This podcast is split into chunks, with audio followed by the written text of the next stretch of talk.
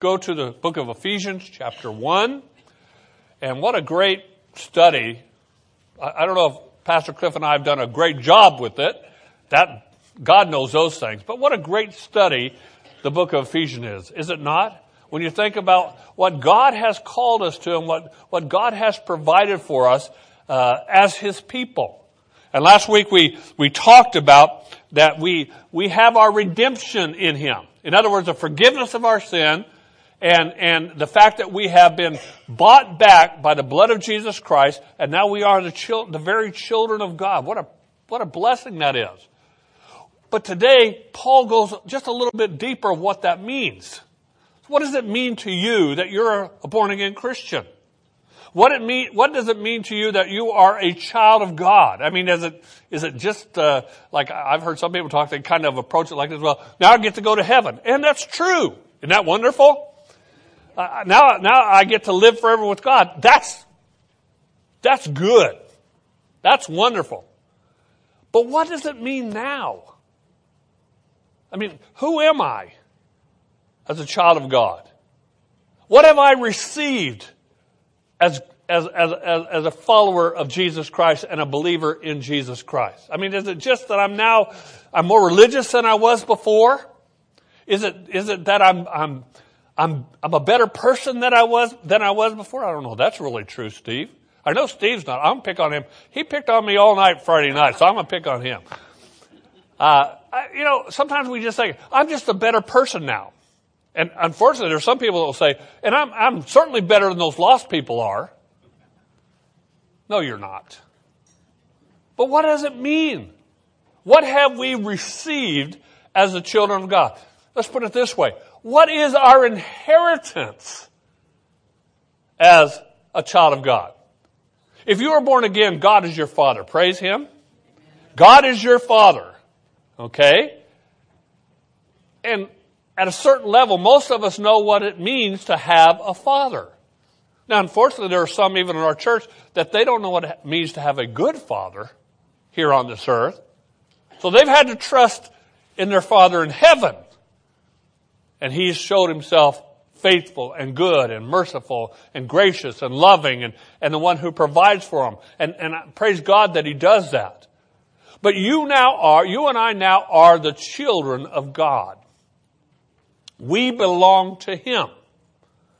And so as his children, he has an inheritance for each and every one of us. And this inheritance is guaranteed by him. Now I want to tell you something. When someone puts a guarantee on something, now you've all bought something, you've all entered into contracts, and people put these little guarantees either in the contract or in the in the warranty that they that they provide for you when you buy something. Has it ever crossed your mind saying, I'm not sure this is as good as the paper is it's written on? And sometimes life has shown us that it's not as good as the paper that it was written on. You do understand that a guarantee is only as good as the person offering it. There are some people that are very good.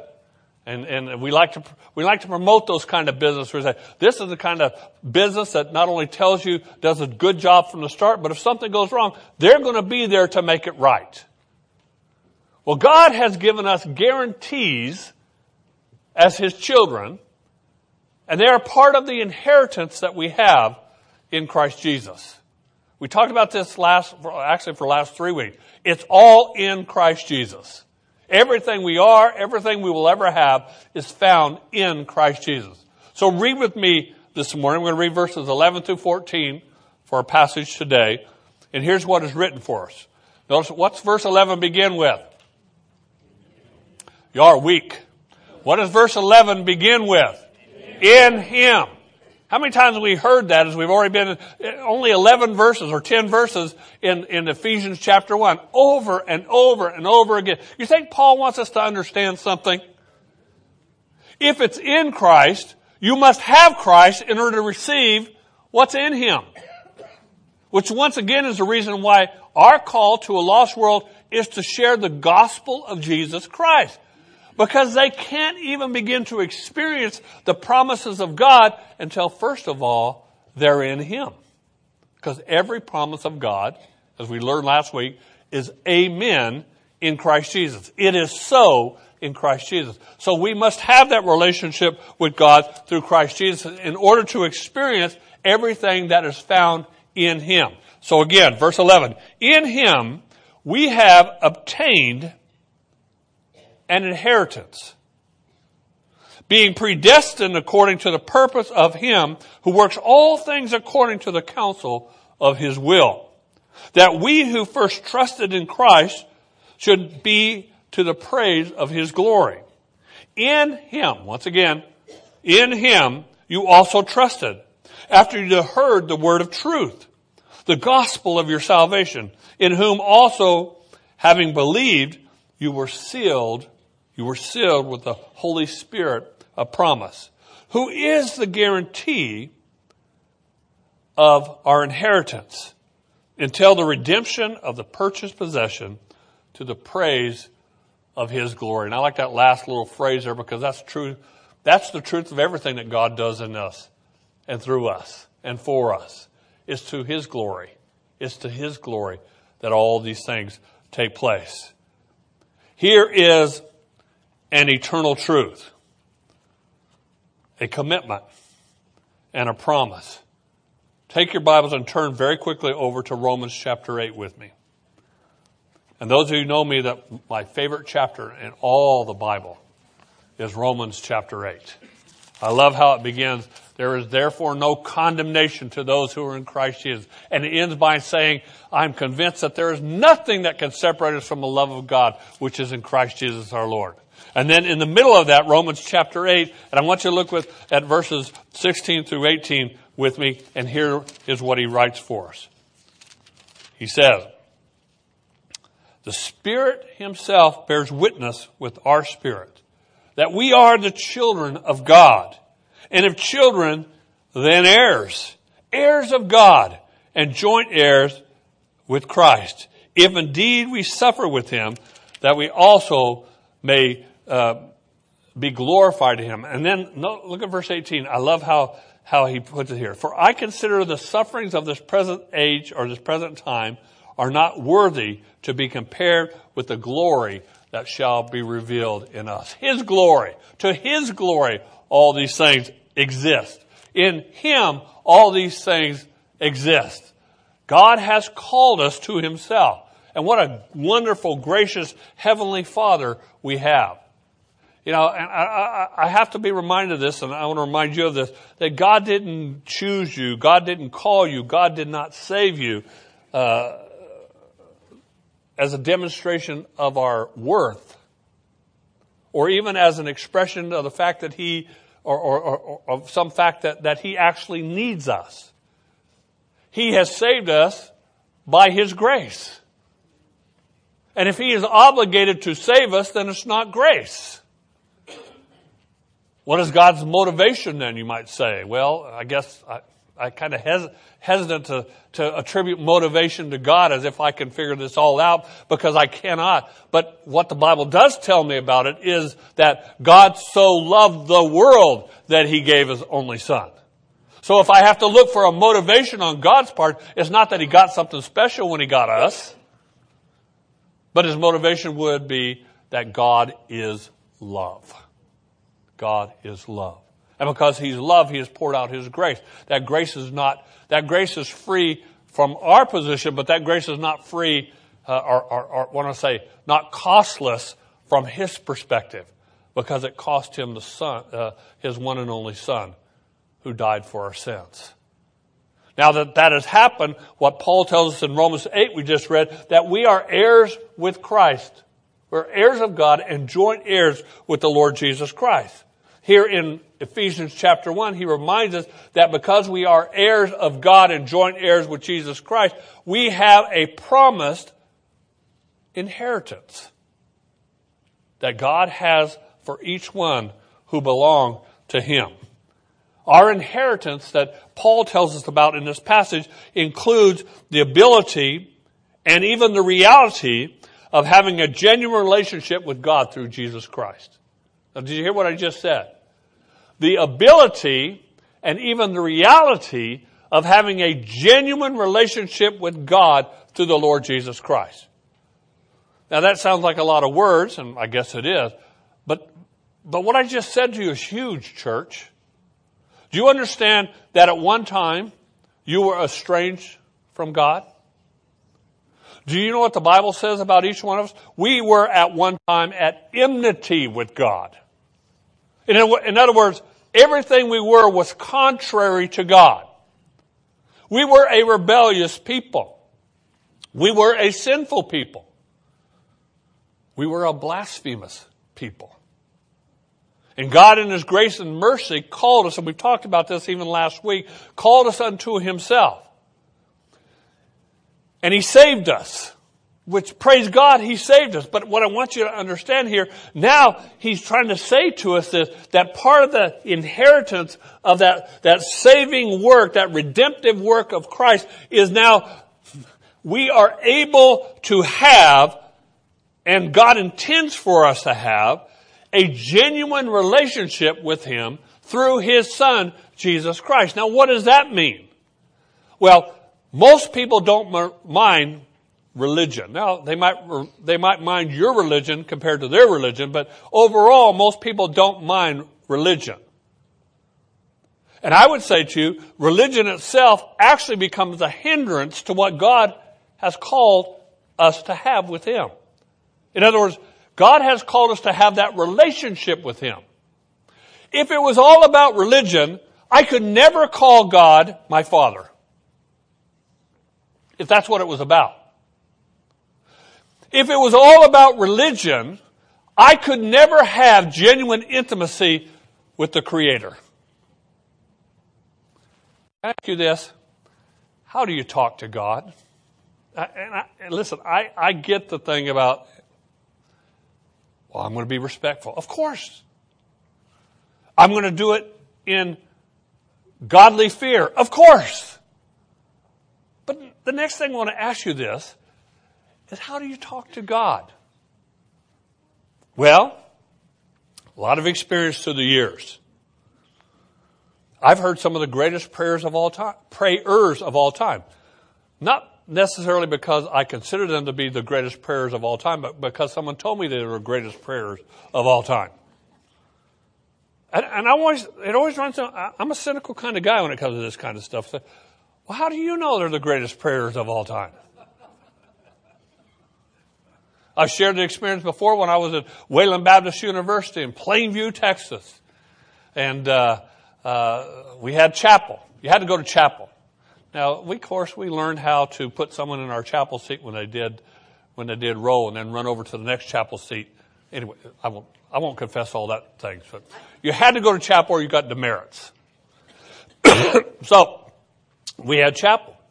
President of the university gets up there and say, now we're going to have Dr. So-and-so, the pastor of whatever Baptist church out there, and he is the greatest, one of the greatest prayers of all time. So he gets up and he begins to pray and orate in such a way that words that big. I, you know, and I've looked, been over to my friend over there and says, I don't, I hope God understands what he said because I didn't understand a word he said. How do you talk to your father? Listen to me, church. God is not impressed by our verbiage. He's more impressed by your heart. How do you talk to your father? You ever just spend time with God where you just, I mean, really share your heart? Talked about about your doubts, about your fears, about your insecurities. Where, I mean, when you, where you can just talk to Him. We've turned prayer into almost a religious act that has to have all these different kind of ingredients in it when God just sometimes just wants to hear what's going on in your life. You say, well, Tony, God knows what's going on in my life. Of course he does. God knows all things. How special is it when you get to sit down with someone you honor? Just someone you honor. And, and they bend an ear to listen to what you have to say. Now, church, I'm trying to tell you that the creator of the universe wants to hear what you have to say. And he's not looking for religious verbiage. He's not looking to be impressed by, by, by the words that you use. He just wants to hear from your heart. You see, that is possible to, to have that kind of intimacy with the eternal God because of what Jesus did. It is part of our inheritance. I wonder, and I know we can't do this physically, but I wonder how many of you have ever just crawled up into God's lap, as it were, and just spent time with your Father, letting Him love you because you were hurt so bad, because you were so afraid. There's something in knowing that your Father is there for you. Am I right? Even on this earth, I remember, and I, I remember as a, as a kid, and you know how you are as a kid, every time, as a kid, every once in a while you have to look underneath your bed to make sure someone's not underneath there. And then I remember when, Uncle Gordon, when we lived over on, on, on Delaware Street when I was a, a little kid, and, and for some reason we lived right by the tracks. I always had this dream that the train jumped the tracks and chased me all through town. I don't know why. And then there were those nights when I, when I thought that somebody was outside that window and I didn't dare crack that, that, that, uh, the, the, the window coverings because they'd be looking in at me at that time. You know when I had those times? When my dad, mostly when my dad was on the road. When dad wasn't in the house. But something very wonderful. When dad was in the house, there really was a feeling of security. Just knowing dad was in the house. I'm not trying to be irreverent here, but I really want you to see the intimacy here. Church, child of God, your father is always in the house. He's always in the house. And you and I get to experience that kind of intimacy with, with Almighty God because of what Jesus has done for. It's part of our inheritance. I do get to call him Father. Not do I get, not only do I get to call him Father, but I get to experience him as my Father. I get to cry out to him, Abba. Abba. Daddy, if you will. Do you hear my cry?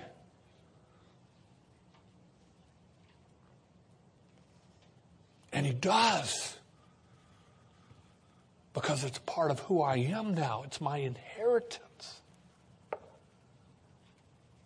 As a child of God, nothing will, not listen to me, and I know it doesn't always feel this way, but nothing will ever happen in your life. Nothing will ever happen in your life that God is not completely interested in and that He does not care for you enormously. And how sometimes we feel like we're all alone. And sometimes we even feel, Father, I don't know, I don't sense your presence. Father, are you there? Father, do you care? And when we cry out from a heart that way to our Heavenly Father, I believe He will always affirm, yes, I'm here. Yes, my child, I care. Yes, my child, I will be everything you need and I will not let anything touch you. Part of our inheritance is the ability and even the reality of having that kind of intimate, genuine relationship with God through His Son, Jesus Christ. Now, Paul carries that a little bit more here, and he, and, he, and he moves it from the realm of just the experience of God's presence, as wonderful as that is, to the reality that we can, we can act, listen, we can actually know and do the will of God which a, someone who's not in Christ Jesus just can't. Either one of those things. About a week and a half ago, we got news that one of my favorite Bible teachers went to be with Jesus. Now, long before he died, he suffered from dementia and moving into Alzheimer's. But God used him in the lives of a lot of young pastors, particularly when I was a younger pastor. His name was Henry Blackaby. He wrote a wonderful book called Experiencing God. And it talked about how, and the basis of, of, of, of his ministry was that I received that blessed me was, was the, the subtitle was that was knowing and doing the will of God. The ability to know and do, both know and do the will of God. And one of the essence of, of his teaching that, I, again, just changed my ministry. I used to be a goal oriented pastor pushing people, but changed my ministry where he taught us biblically that it wasn't so much that we were on mission for God, which is a lot of, a lot of how churches are done. You get out there, this is our mission, you get out there. But what was true is that God is always on mission. God is always working. God is always doing what He does. And here's the good part. God has allowed us to join Him in what He's doing. Now, the basic approach for most churches is you go out and do what you feel like you need to do for God and then ask God to bless you for what you've decided to do. Rather than discovering what God is doing and just understanding because He's your Father, He wants you to be a part of it. So Paul reminds us even in this that we have now, as part of our inheritance, this wonderful gift to know the will of God, but not only know it, but to do the will of God. Isn't that wonderful? Someone said to me one time, well, Pastor, I just, just tell me what the will of God is. And, you know, my, my response is usually, my, at least in my head, is, you know, I'm not the Holy Spirit. But I'll tell you what I've discovered through the years the best way to discover the will of God for your life is to be doing the will of God for your life. Now that sounds like double talk, but it really isn't. If you and I would open this book, know this book, receive this book, receive this truth, and respond to what he says here, and do what he has shown us right in here, then he will show us he will expand that, let me put it that way. That's what I mean by to know the will of God and, and to find out and discover the will of God is found when we're doing the will of God. Please do what God has revealed to all His children before you expect God to show you anything extra. By the way, why would He show us anything extra when we're not even doing what He says here? But part of our inheritance, and it's wonderful when you think about it, is now I get to, to know what God is about. You ever talk to lost people? They seem like they're wandering all over when it comes to who God is and, and what God, what's important to God and, and, and what God's doing and they, they, they, they don't get it. But once you are a child of God and you have a relationship with Him, He begins to, re, to reveal through His book, through His Word, through other Christians and in relationship with one another and relationship with Him and, and, and, and through prayer and those quiet times, and also in obedience, as I said, to what His revealed word is to, uh, will is to everybody, He begins to show us much more. And we can know His will. And we can do His will. Matter of fact, He wants us to do His will. And then Paul tells us this. Because we are the children of God, and because we can have that intimacy with Him as our, our Father. And because we can know His will and do His will. Think about this. Our very existence in that realm brings glory to Him. Because it genuinely, genuinely, church is not about us. We're not here to, for self promotion.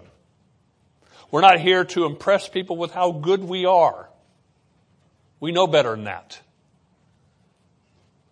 But our existence, our walk, our knowledge of His will, our doing His will, our joining Him in the mission that, that He is on is all about bringing glory to Him.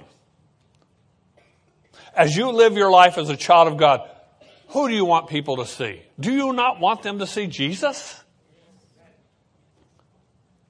part of that life that we live as being those who are heirs of God and joint heirs with Jesus is that, that life we, we call it our, the testimony of our life. And that testimony of our life is so that people might have the opportunity to know that God exists and to know that, that Jesus is the way to the Father. And when they see how you and I live, they see, man, there's something different about them. And the Bible instructs us to be ready, always be ready to give a reason for the hope that's found within you. So when they see that you are different and you're living different and you have different priorities and, and, and, and, and, and that God's important to you, then they need you to be willing to open your mouth and tell them why. You need to testify to your testimony. We did that on, on Tuesday morning. You need to testify to your testimony. Your testimony is the life that you live. Everybody sees it every day. It's either a good testimony or it's a bad testimony. But hopefully it's a, a testimony, a way of life that reflects Christ. And then they say, why are you different? Why do you see it that way? Why are you kind when other people are unkind? How do you hold on to those truths that you, that you find to be so important? I, I just don't understand. How do you do that? That's when you get to testify to your testimony. And by the way, church, it always works together. A life that has been transformed, and you have to tell the world how that happened or who did that. But that cannot happen until first you and I are children of God. And then we have received that inheritance that, that comes through Jesus Christ. Again, the ability and the reality of having a genuine relationship with God. That's seen in every area and every aspect of our life. Second thing that Paul wants to tell us here about our inheritance, and you'll see this in verse 13, is our inheritance includes being sealed by the Holy Spirit of God. I like that term, being sealed. It's not the first place that is spoken of in the Bible. Probably the most famous place that most people know about is, is the book of Revelation.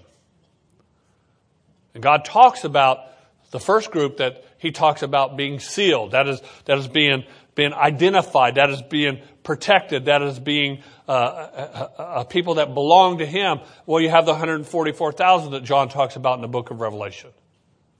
And then he talks about later on the ones that that that are uh, have not taken the, the mark of the beast or the seal of the beast. That's a that's not a good seal to have, but are, who are sealed for redemption.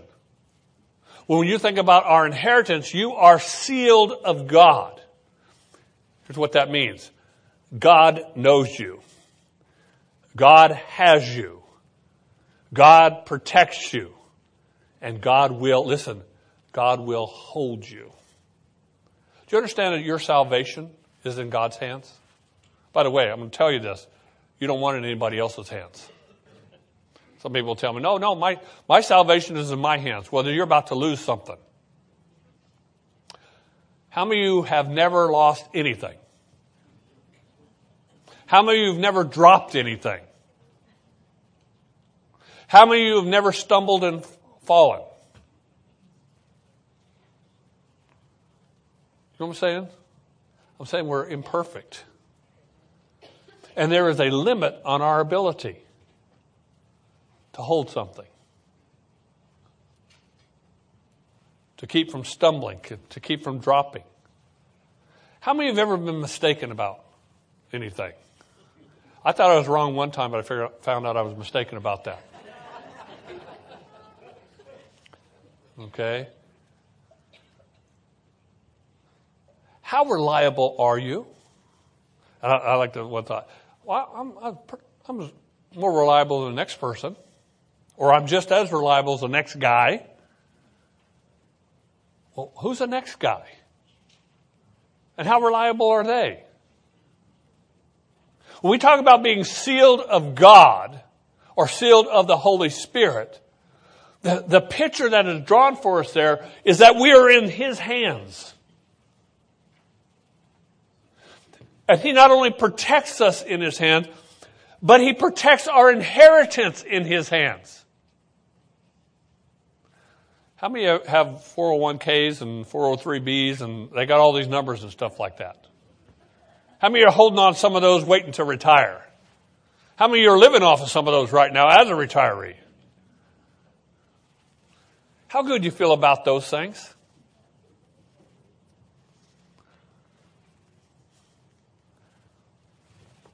How many got a few dollars in your wallet right now? I'm not trying to get your money. How do you feel about that? And when one guy said, Well, I'm going to take most of my money out of the bank and put it, hide it in my house and stuff, what, what good's that going to do when the money loses all value? And someone say, Well, I'm just going to get, I'm just going to get gold. I'm not saying these are not unwise things, but what are you going to do? You're going to take a hunk of gold down somewhere and chip some pieces off when you when you buy a, a loaf of bread?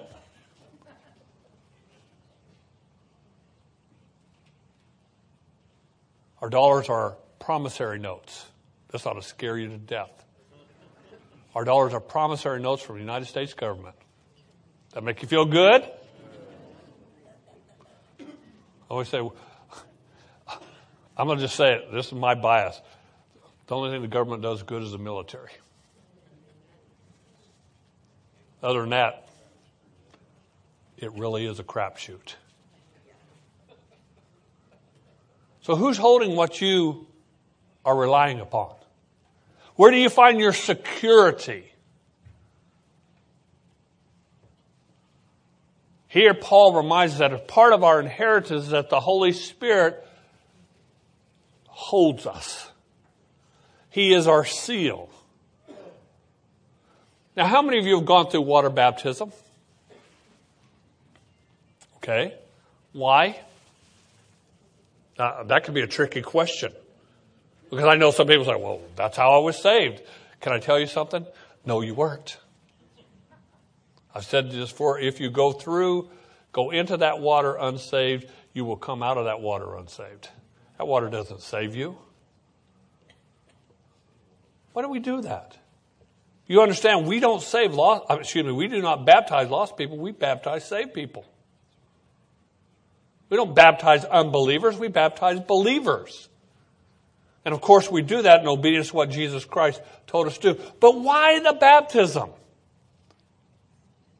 You understand that baptism was not, was not birthed in the first century church. It was already going on before the church was ever birthed. Jesus was baptized of John. Remember that? Sadly, uh, someone sent me a, a thing on a child's book about Jesus. And it actually said in there something similar to this Jesus was baptized for the forgiveness and the cleansing of his sin. I hope you understand how awful that statement is I just made. What does baptism do? Why do we do the ritual or, or the water baptism if it doesn't save? Well, of course, it is a testimony of our faith. It pictures for us the death, the burial, and the resurrection of Jesus Christ. But what it does is that part of that testimony is it identifies us. And quite literally, the Greek word baptizo means two things. It means to immerse, but it also means to be identified with. And we talk about being sealed of God. In other words, our identity has changed. We talk about how in Christ you are a new creation. We talk about in Christ, as I said earlier, that you now are a child of God. And part of the inheritance is you now, I love this thought. You, you and I are now identified from heaven above as children of God. And the Holy Spirit has sealed that. He has identified us as such. He has marked us as such. You see, God will never have to wonder who his kids are. He'll never have to wonder who belongs to him. And part of our inheritance is he wants us not to wonder if we belong to him. Do you get what I just said? Said it to you last week in 1 John chapter 5 where he says, These things I have written to you that you may know.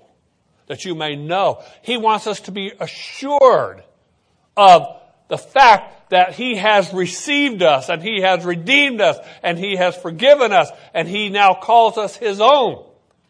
When I talk to somebody, I say, do you have, I don't use the term, are you a Christian? Because it means nothing in today's world.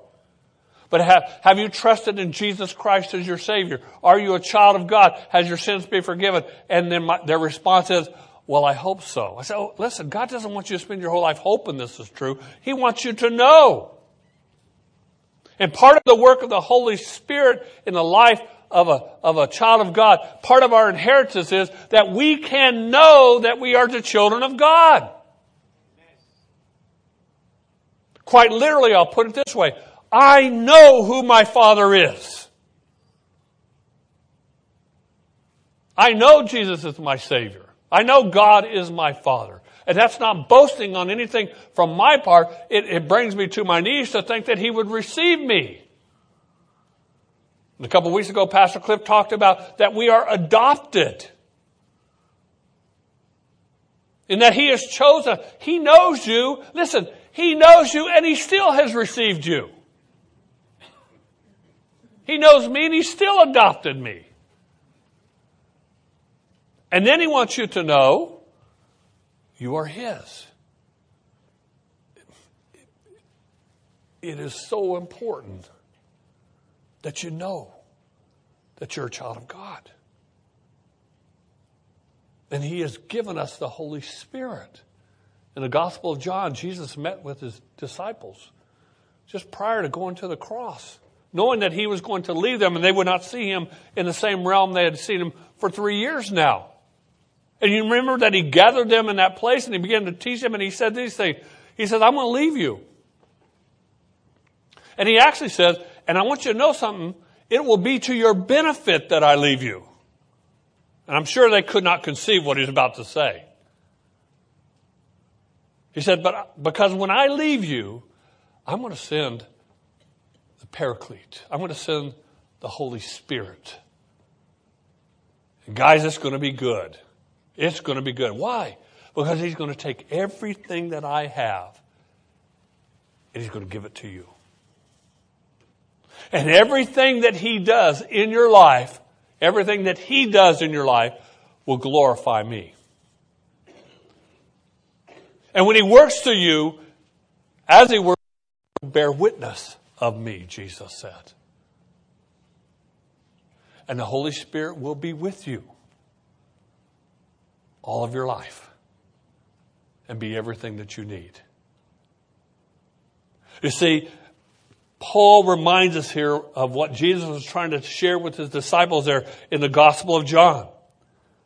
He, the Holy Spirit, reveals the truth of the gospel in our life. And he brings us to a place of belief. And once we have been brought to that place of belief and we've responded to his, his call, then he seals us and identifies us in Christ. And from God's perspective, I want you to think about this. You are no longer a sinner from God's perspective. You now are a child of God. Listen, I'm going to tell you this. If God ever perceived you or saw you as a you or me as a sinner, we could not enter into heaven. Again, Paul in the book of Romans says, You are now the righteousness of God in Christ Jesus. That's the sealing work, sealing work of the Holy Spirit of God. That's how He identifies us in Christ. God receives us in His Son, Jesus Christ. When God receives one of our loved ones that leaves this world and goes into heaven, He doesn't receive us or see us in our unrighteousness. He sees us and receives us in the righteousness of Jesus Christ. And that's possible because the Holy Spirit has transformed us and sealed us and identified us in Christ Jesus. Well, let me look, move on to the third point. We're running out of time here. Verse 14. Here's what it says. I love this verse. One of my, again, one of my favorite verses in Ephesians where he says, who is the guarantee of our inheritance until the redemption of the purchased possession to the praise of his glory. So what does that mean? It means this that the Holy Spirit is not just the guarantor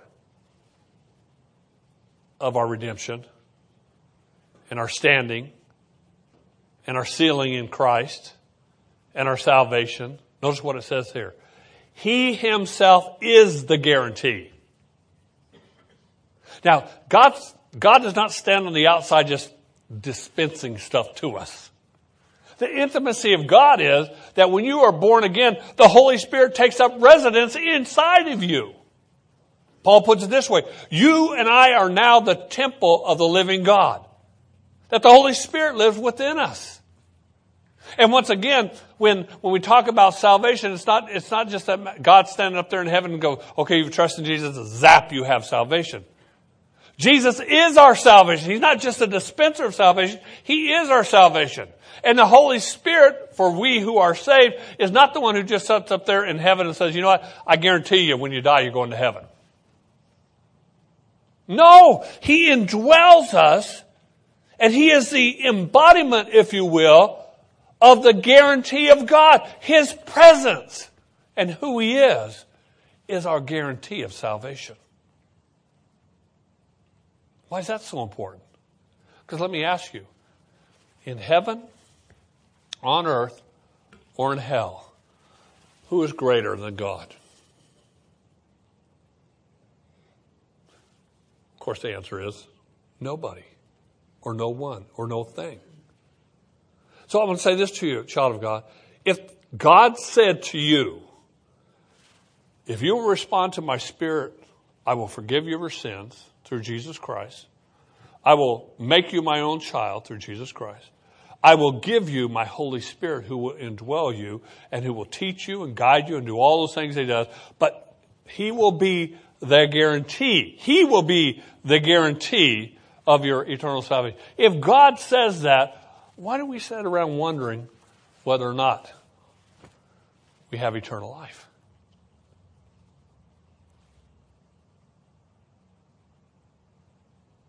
Who can challenge God? Who can make God out a liar? And the answer, once again, is there's nobody. Again, from a religious perspective, and I guess it's acceptable to another, another people, to, to have a deity in their life that just merely gives them promises. The Christian faith is the only faith that the promise is a person.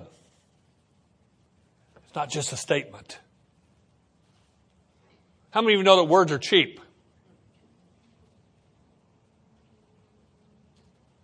Yet when it comes to biblical Christianity, words are not cheap at all. Matter of fact, Jesus himself is called the Word. So our salvation is not based merely upon a promise. It is a promise, but it's not based upon just merely words that are offered from a deity. Our salvation is found in the person of Jesus Christ. Amen?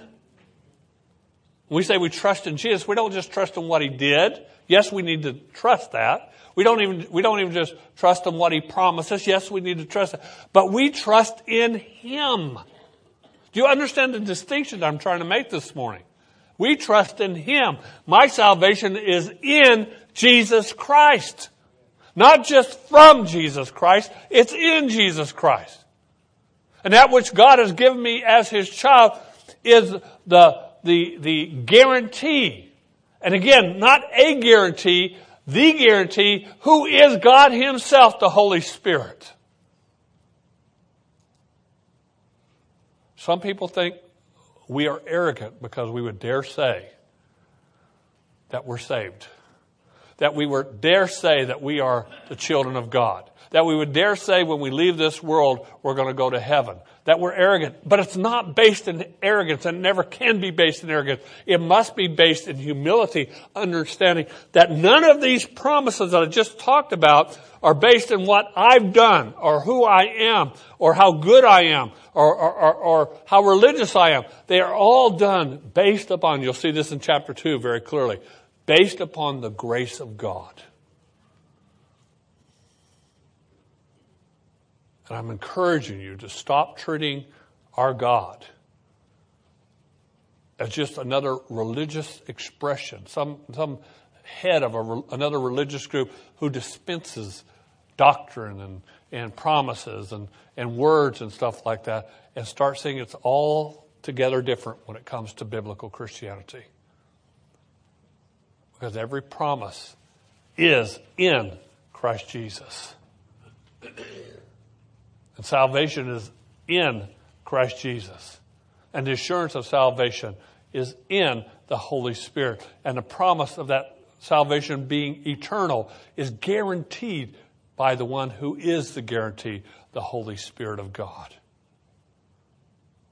Do you not, and I hope you do, see the huge difference between man made religion where people try to do their best to live up to whatever their deity says and biblical Christianity, which is based upon the fact you have the eternal God who literally and intimately lives in you and is your life. That is our inheritance. So say, well, Pastor, what about heaven? Heaven's great. I'm kind of looking forward to being there. And I'm not downplaying heaven at all. But I think we miss so much if we don't understand that you have received the inheritance of God now. And if you want a little bit of gravy on those mashed potatoes, heaven. Heaven. I ask you to bow your head with me this morning.